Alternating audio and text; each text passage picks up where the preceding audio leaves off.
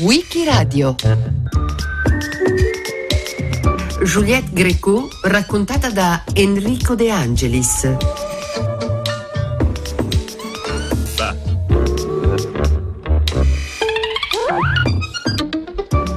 Era Jujube da piccola a Bordeaux. A Parigi è Juliette Greco.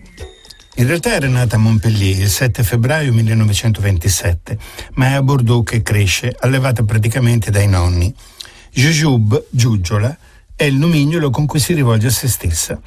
Il padre, un uomo violento, era sparito subito dopo la sua nascita, contrariato anche dal fatto che pure la secondogenita fosse una femmina. La madre è frequentemente assente, complice un'amica. Alla figliola dice che l'ha comprata dagli zingari o che è frutto di uno stupro o la chiama trovatella. Jojob ha sempre detto molto convinta che la mamma non l'ha mai amata. E lei, Juliette, eh, era molto povera, vero? Oh, très pauvre. Mais ça me gêne pas. Demain matin, si je suis pauvre, je ne serai pas gênée. Poverissima, veramente. Ma se domani, svegliandomi, mi ritrovassi nuovamente povera, la cosa non mi importerebbe. È la morte del nonno, soprattutto, che la segna di dolore. Perdita subita a sei anni e quindi incomprensibile. Ed è in seguito a questo vuoto che la madre decide di trasferirla insieme alla sorella Charlotte a Parigi. Da una grande e ricca casa di campagna a un appartamento piccolo e moderno in un ambiente borghese freddo. Ci metterà degli anni a scaldarsi, dirà lei stessa di sé. Guarda caso, l'appartamento in cui la trascinano è in Rue de Seine, la stessa strada di Saint-Germain-des-Prés che tornerà qualche anno dopo come teatro della sua quotidianità. Je suis née de Haut, enfin dans le sud, dans le sud-ouest. Euh, mon père est corse et ma mère est bordelaise. Mio padre è corso e mia madre è di Bordeaux. Ma mère habitait Paris. euh, J'ai été élevée par mes grands-parents à Bordeaux et il y a eu l'occupation. Enfin, mes grands-parents sont morts et je suis euh, arrivée à Paris. Ma mère s'est occupée de moi. Il y a eu l'occupation. et- Mia madre abitava a Parigi e io vivevo con i miei nonni a Bordeaux. Eh, C'è stata l'occupazione, i miei nonni sono morti, allora sono arrivata a Parigi e sono andata a vivere con mia madre. C'era l'occupazione, ecco, è tutto qui. Quoi. Ma nel 39, a 12 anni, l'occupazione tedesca e la guerra costringono la famiglia, in quel momento in vacanza in una villa affittata in Dordogne, a non tornare a Parigi. E Jojob, per usare le sue parole, viene deportata in un triste collegio religioso lontano da casa, dove per dire quando si lava lo deve fare sotto la camicia da notte. Non ci resiste molto. Anche da più piccola si è sempre fatta buttare fuori dagli istituti scolastici. Spirito indipendente, ribelle, non ha mai voluto restare in un posto scelto da altri. Fin da bambina preferisce non parlare, non rispondere alle domande. Si racconta solo a se stessa, a bocca chiusa. La parola chiave della sua vita, l'ha scritto lei, è solitudine. Una solitudine prescelta. Un giorno Juliette e Charlotte scoprono che quella stessa madre, così gelida e anaffettiva, è una staffetta della resistenza. Tornando a casa da scuola, trovano la casa devastata dai tedeschi. La madre è stata arrestata. Le due ragazze riescono a raggiungere il comando della Gestapo dove è stata portata per lasciarle del vestiario. Dopodiché prendono il treno e si rifugiano a Parigi, dove Charlotte ha degli amici, ma vengono seguite, sequestrate, molestate, picchiate, torturate. È il settembre del 43. Dopo un mese, Juliette, sedicenne, viene rilasciata solo lei grazie alla giovane età. Da questa esperienza ricava per tutta la vita la precisa determinazione a battersi contro il terrore, l'indifferenza, la privazione della libertà. Non rivedrà più la madre e la sorella fino alla liberazione, il 30 aprile 1945, quando le ritrova attonite, esangui, devastate da due anni di campi di concentramento. E tuttavia madre e figlia non si ritroveranno mai veramente. La madre diventerà ufficiale di marina e girerà il mondo. Lei è stata in carcere, sua madre e sua sorella in un campo di concentramento. È giusto dire che Saint-Germain-des-Prés l'ha salvata dagli incubi della guerra? Non, on peut apporter beaucoup d'amour, on peut apporter beaucoup de tendresse, euh, beaucoup d'attention. Non, Niente ti salva dagli incubi. Qualcosa ti può aiutare a vivere, ma la salvezza totale non arriva mai. E certe scene rimangono crocifisse nella memoria, per sempre. Le violenze, gli orrori, le perquisizioni, le deportazioni. Scene che tornano sempre a galla. La vita ti può dare amore, tenerezza, attenzione, ma niente di più.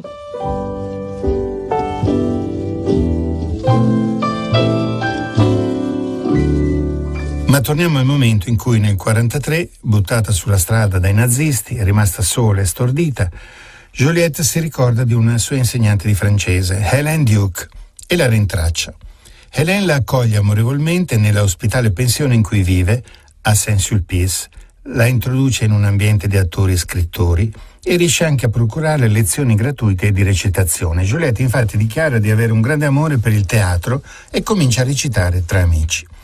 Subito dopo la liberazione si iscrive alla Gioventù Comunista e lavora nella libreria della sua sezione. Accanita lettrice, fin da piccola leggeva tutti gli autori russi, ne approfitta per sfogliare Gide, Kierkegaard, Lorca, Eluard, Aragon, Céline. Non passerà molto però che strapperà la tessera del partito, inviperita perché a fronte del suo lavoro i responsabili della sezione le chiederanno anche di pagare le quote di iscrizione arretrate.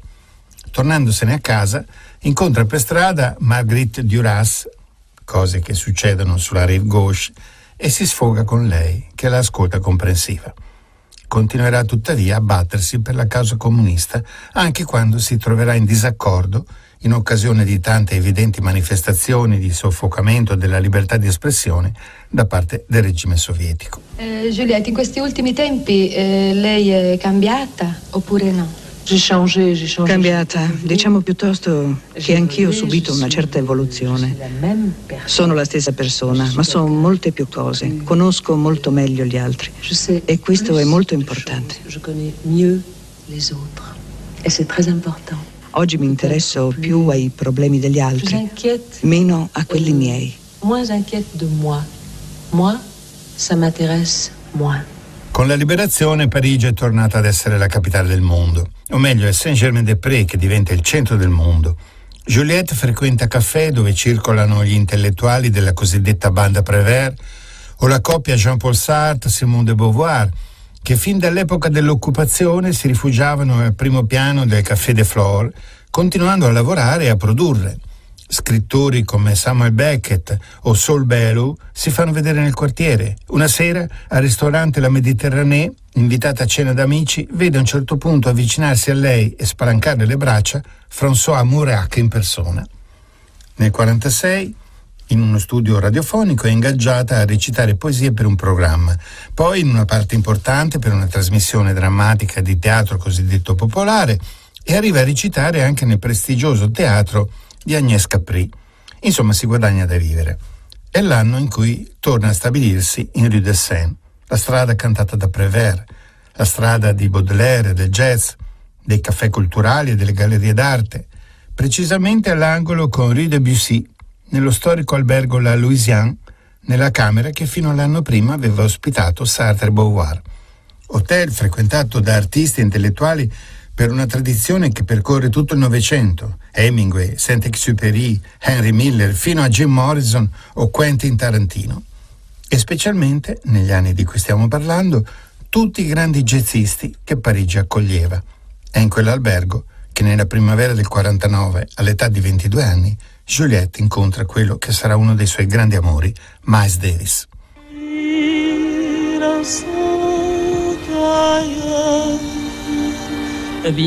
Miles stayed at the Louisiane Hotel off the Boulevard Saint-Germain. He was feted by the left bank intellectuals.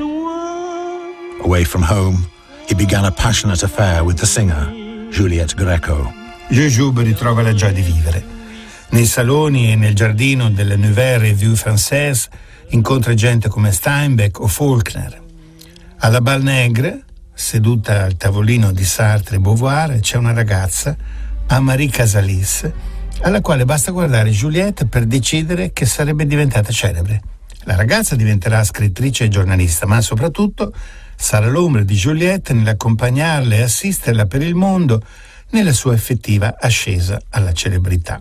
Il primo passo sarà la partecipazione a un film in 16 mm del compagno di Anne-Marie, Alexandra Sfiuk, nel cui cast c'erano, pensate un po', Jean Genet, Jean Cocteau, Boris Vian, Simone Signore e altri di questo rango.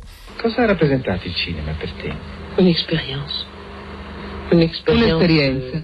Un'esperienza tecnicamente curiosa, ma senz'altro interessante, perché tutte le esperienze sono interessanti e perché sono entrata in contatto con tante persone affascinanti.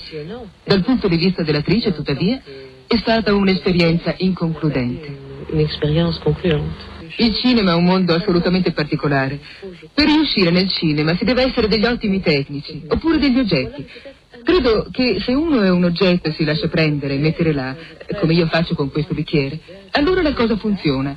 Ma se l'oggetto si ribella non funziona più. Ed io credo di non essere mai stata abbastanza oggetto. Molto più importante per me cantare. E je suis heureuse de chanter. Une chanson, c'est une toute petite pièce. Una canzone è un piccolo film girato in due minuti e mezzo o tre. A Montmartre, la casa di Boris Vian, ingegnere, romanziere, trombettista jazz e compositore, brulica di personaggi come Albert Camus o Raymond Queneau, di cui Juliette ricorda la risata fragorosa e contagiosa. Nell'autobiografia così racconta è un'epoca in cui il riso esplode ovunque, per le strade, nei caffè, nelle camere degli alberghi di Saint-Germain, fanciullesco e impudico, felice. Anche Giulietta era invitata a casa Vian, dove per lo più restava accovacciata su un divano, al riparo del mio silenzio, dirà. Ammirava quelle persone da lontano, sempre per usare sue parole. E poi tra di loro ci sono i cantanti. Marcel Moulougy, che sa anche recitare, scrivere dipingere. Leo Ferré, che con la sua musica sconvolge e irrita buona parte del pubblico. Corée Vauquer, la prima nel 1946 a cantare Le foglie morte di Jacques Prévert e Joseph Cosma. Jacques Douet, che nel 1949 lancia la canzone che noi conosciamo da Fabrizio De André come Fila alla lana. Nel 1947 viene riaperto il rinnovato Tabù al 33 di Rue Dauphine, praticamente una cantina. Ma perché questo successo delle cave così caratteristico di quella Parigi? Jollet Greco prova a formulare questa ipotesi. Questa improvvisa frenesia per tutto ciò che è sotterraneo. Veniva forse dall'abitudine presa durante la guerra quando c'erano gli allarmi, dal desiderio di restare al di fuori della vita, ai margini, dagli odori del vino dimenticato e dei vecchi mobili tarlati, dal bisogno di creare una certa distanza fra gli adulti e i giovani, dalla confortante consapevolezza di sapere chi incontrare e a che ora e dove, Certamente tutto questo insieme. Quei giovani e quelle ragazze avevano rifiutato quasi tutti una società che appariva loro corrotta, crollante, soffocante. La cave aveva un valore rifugio indispensabile alla loro felicità, la loro idea della libertà chacun reçoit quelque chose de différent. La dote migliore dell'arte è trasmettere qualcosa di diverso a ognuno. Posso raccontare gli ingredienti, posso dire che dentro c'è l'amore, la vita, la verità, la sensualità, la passione. E c'è il recupero del passato, quasi un dovere della memoria, affinché molti giovani che nulla sanno di estrema destra e campi di concentramento possano sapere. Il giornale Samedi Soir dà notizia dell'inaugurazione del tabù pubblicando una foto della scala che porta nel sotterraneo con Roger Vadim che la illumina con una candela e Juliette Greco appoggiata al muro. Non so se fosse un titolo o una didascalia, ma il tutto era classificato così: trogloditi, esistenzialisti. L'etichetta era stata forgiata. Gli abitanti del quartiere continueranno a chiamarli trogloditi, ma alla storia passeranno come esistenzialisti. In realtà sono pochi che affrontano seriamente l'esistenzialismo e sulle prime Sartre sarà anche un po' contrariato che il suo pensiero venga incarnato dal personaggio greco e pur tuttavia con una famosa lettera finirà per consacrarla come simbolo della sua filosofia. Une chanson d'un auteur qui a déjà fait ses preuves puisqu'il s'appelle Jean-Paul Sartre et d'un musicien qui les a faites aussi puisqu'il s'appelle Joseph Cosma. Voici les blancs manteaux. Dans la rue des blancs manteaux, ils ont élevé des tréteaux et mis du son dans un seau. Et c'était un échafaud dans la rue des blancs manteaux. Juliette si sente protetta in quella cantina. Com'era bello quell'inferno, dirà. Dal tabù passano anche Yves Montand, Pierre Brasser, Alberto Giacometti. Ma non solo artisti, scrittori e intellettuali, anche modelle bellissime e intelligenti. L'elite intellettuale, scrive la Greco, abbaglia, ma è abbagliata a sua volta dalle giovani bellezze che affluiscono in quel luogo alla moda per scoprire o ritrovare gli effluvi dell'intelligenza dopo quelli delle case di moda dove lavorano come modelle. Sono le più belle e non le più sciocche. Giulietta rimane colpita da una in particolare, Hélène Rochas, che si trucca gli occhi da cerbiatta, non si pettina, porta i pantaloni, si veste tutta di nero. Giulietta dal canto suo ha un solo pullover e un solo pantalone, neri. L'unico abito che ha è un jersey molto aderente e lascia selvaggi capelli. Il suo aspetto sconcerta. Appare tutti molto seria. Rosa Nera sarà uno dei suoi soprannomi. Del resto, fin da piccola, andando a scuola in un istituto di suore laiche, si era abituata a portare abiti neri alla caviglia e scarpe piatte. Quando poi arrivò a Parigi e fu piazzata in un istituto elegante, doveva indossare uniforme e berretto alla marinara col nome dell'istituto a lettere d'oro, ma ci resistette non più di tre mesi. Les radcas, nous étions les radcas, nous étions... I cavernicoli, sì. Noi eravamo i cavernicoli, i trogloditi. E poi, non mi ricordo ora, ma eravamo un sacco di altre cose. Ci tiravano le pietre per la strada perché eravamo dei mostri terribili. Le ragazze avevano i capelli lunghi e i ragazzi portavano la barba.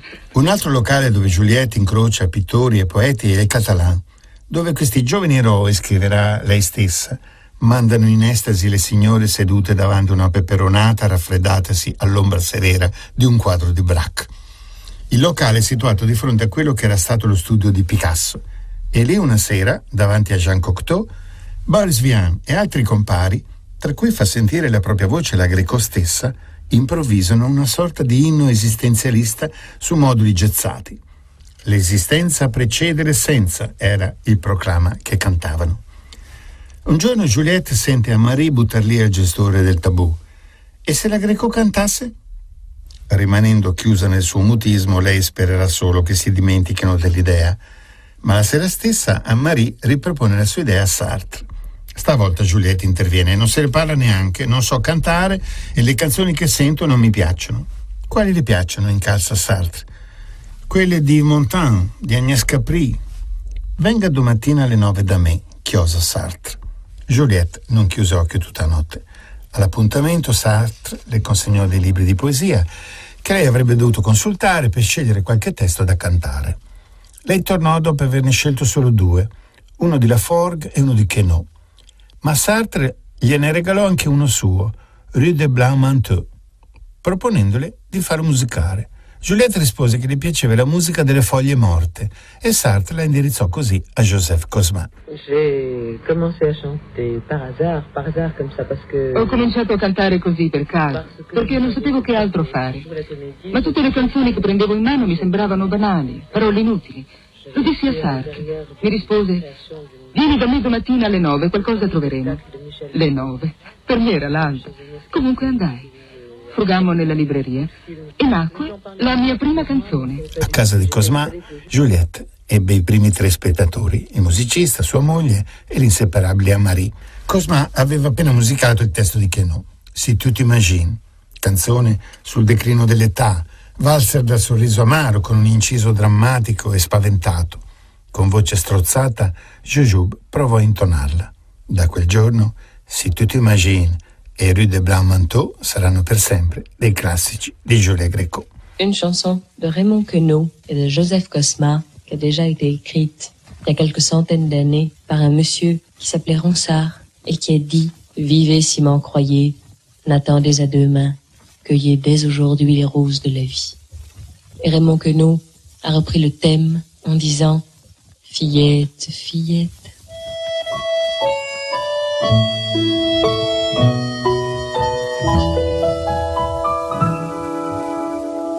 Si tu t'imagines, si tu t'imagines, fillette, fillette, si tu t'imagines que ça va, que ça va, que ça va durer toujours à la saison des à la saison des à, saison des amours, ce que tu te gourres, fillette, fillette, ce que tu te gourres. Il debutto in pubblico avvenne poco dopo. Ovviamente maglione e calzoni neri, applaudita dalla Parigi intellettuale seduta per terra in un locale senza sedie. Stava arrivando l'estate e Amarie la porta a cantare in cambio di vito e alloggio sulla Costa Azzurra ad Antibes, dove mette in repertorio le foglie morte su diretta autorizzazione di Cosma. Capelli lunghi, frangetta, occhi di cerbiatta, appunto, pantaloni e camicie da uomo, nessun gioiello, il suo look fa già moda. Nelle ore libere le capita di incontrare per strada strani personaggi che le si presentano spontaneamente. Uno è Jacques Prévert, l'altro è Pablo Picasso. Tornata a Parigi ottiene un ingaggio alla Rose Rouge per 5 franchi a spettacolo. Nell'occhio di bue proiettato sul palco si sentiva, dirà, come un albero di Natale spoglio. Le canzoni cominciano a cercarla. Rifiuta Padam Padam e diventerà un successo della Piaf. In compenso, accetta da un giovane Charles Aznavour J'ai le dimanche, senza sapere che proprio la Piaf l'aveva rifiutata, sarà uno dei suoi grandi successi. Da lì in avanti, Julia Greco canterà sempre solo quello che le piace. Canzone o prosa? Les deux Les Tutte deux, due? oui. J'aime- due. Oui, j'aime autant euh, une chose que l'autre. Continuerà a cantare quindi? Bien sûr. Ecco i primi dischi, il primo manifesto promozionale, una silhouette nera, solo il viso parzialmente illuminato, i primi teatri affollati, le ricorrenti conquiste maschili, i primi abiti Chanel, le prime tournée all'estero, nel 52, Rio de Janeiro e New York e poi via via in tutto il mondo, Italia compresa. Disgraziatamente memorabile a New York, purtroppo, l'episodio razzista della cena nel suo lussuoso hotel, alla quale aveva invitato i suoi amici jazzisti, sciaguratamente mal tollerati in quanto neri. Tra essi l'amato Miles Davis, che nel suo interesse le consiglia amaramente di non farsi più vedere in giro con lui per non compromettere la carriera americana di lei. Poi il cinema, decine di film, a partire dall'Orfeo con la regia di Cocteau stesso, e anche gran successo in televisione come protagonista a metà anni 60 di Belfagor o Il fantasma del Louvre, molto popolare anche in Italia. Ma tornerà sempre alla canzone, il suo amore grande e difficile. Come scrive Guido Armellini, fin dagli inizi dà voce alla donna contemporanea del secondo sesso, quella di Simone de Beauvoir, ovvero una donna ansiosa di vivere la propria libertà, pronta a sfidare le identità preconfezionate. Joliette divora tutti i suoi libri e la scrittrice ricambia con una estrema affettuosa attenzione all'evoluzione dell'artista. Gli autori a cui attingere non le mancano di certo. Già nel 1953 le si era presentato davanti uno sconosciuto Jacques Brel. Juliette gli disse che meglio di lui nessuno poteva cantare le sue canzoni, ma un pezzo lo prese per sé, Le Diable. Fu il primo di una collana strepitosa di interpretazioni breliane. Ne me quitte pas, Bruxelles, la chanson di Vesaman, Le prochain amour, Le tango funèbre, Mathilde o la sconvolgente J'arrive, forse la più bella canzone che sia mai stata scritta sulla morte.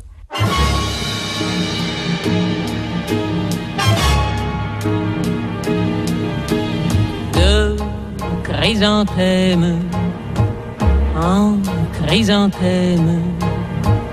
Nos amitiés sont en partance. E i musicisti di Brel, François Robert e Gérard Jeunest, diventeranno amici carissimi di Juliette. Jeunest, in particolare, sarà il suo ultimo pianista e il suo terzo marito, dopo gli attori Philippe Lemaire e Michel Piccoli. Gli altri autori che la Greco canta si chiamano niente meno che Trenet, Brassens, Ferré, Gainsbourg, Vian, Aznavour, Moustaki, Guy Béard, Pierre Mecorlin, Jean Ferrat, Maurice Fanon, Henri Tachan, i parolieri di Becot, Ahmad Delano e Vidalain, Bernard Dimet, autore tra l'altro di L'amour et la guerre, un testo musicato e cantato da Aznavour che influenzò il nostro De André nello scrivere la ballata dell'eroe, fino a geni più recenti come Alain Lepreste o Etienne Rodagil. E poi i grandi poeti e scrittori messi in musica, Quenon, Prévert, Sartre, Aragon, Eluard, la sua grande amica Françoise Sagan.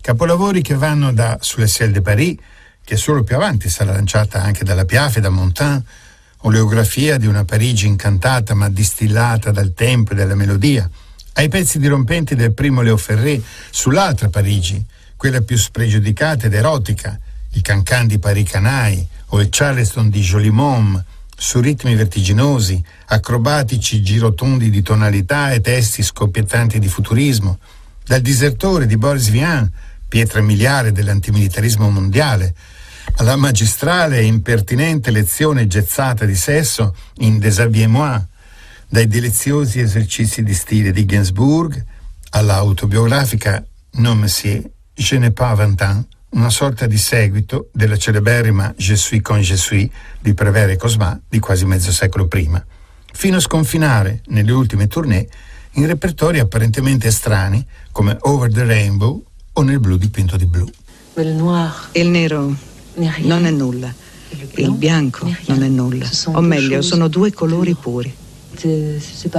Ogni cambiamento per me è sempre un cambiamento interiore.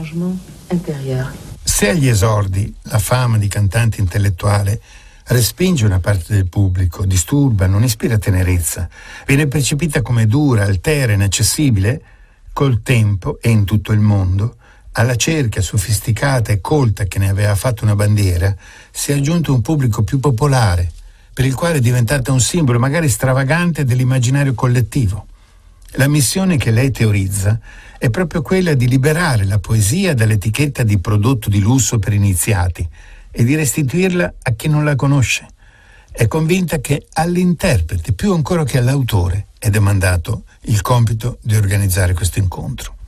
La gente crede che le mie canzoni siano disincantate, che siano delle storie tristi, o che la vita sia triste e disincantata. No, non è affatto così. La vita è una cosa meravigliosa, non è affatto triste. Io penso che la vita, a condizione di saperla usare, come qualsiasi altra cosa del resto, è straordinaria. Sul palco Julia Greco, abito e occhi di velluto nero, è sempre rimasta immersa nel colore che dal dopoguerra l'aveva resa scandalosa sui giornali più ancora che per le canzoni. Solo un cono di luce spara nel buio il biancore del volto e delle mani, un pallore di bambola. I nervi del volto e le mani sono le uniche cose che si muovono. Il nero d'intorno fa spiccare questi movimenti come accade nell'illusionismo dei mimi. Sembra che le mani vivano di vita propria, in uno spettacolo parallelo al canto disegnano intorno al corpo gli oggetti delle canzoni, uccelli, pesci, foglie, rose, arcobaleni, ponti, stagioni, abbracci e addii, ma si chiudono a coppa sul viso nel finale sublime di Nemekit Pa. È come se la Greco volesse tradurre versi francesi in un linguaggio universale, quello delle mani che nell'aria inventano l'anima delle cose che dice. È una teatralità comunque minimale, un nervosismo comunque contenuto, ma l'ansia di farsi capire col gesto rende la diva meno austera, meno introversa, meno sacrale del mito che la accompagna. Insieme è riservata e sfacciata, spettrale e sensuale, enigmatica e conturbante. Voce di canna d'organo che col tempo non si è mai incrinata, bassa ma sonora, passa senza mezze misure dal sussurro segreto e allusivo alla determinazione drammatica e lacerante. Attivissima, instancabile, richiesta nelle più grandi sale da concerto del mondo, sempre attenta ai giovani autori e ai nuovi fermenti musicali, a 88 anni nel 2015 inizia il suo tour di addio in tutto il mondo, che in Italia tocca Milano e Spoleto, interrotta un anno dopo soltanto per un ictus. È vero che lascerà le scene dopo questo spettacolo? Oui, oui, bien sûr. Pourquoi? Perché ho 88 anni e sono molti e voglio lasciare le scene prima di essere obbligata a farlo. Si spegne il 23 settembre 2020 a 93 anni. Dormira peut-être. Dodo, l'enfant d'eau, dormira bientôt.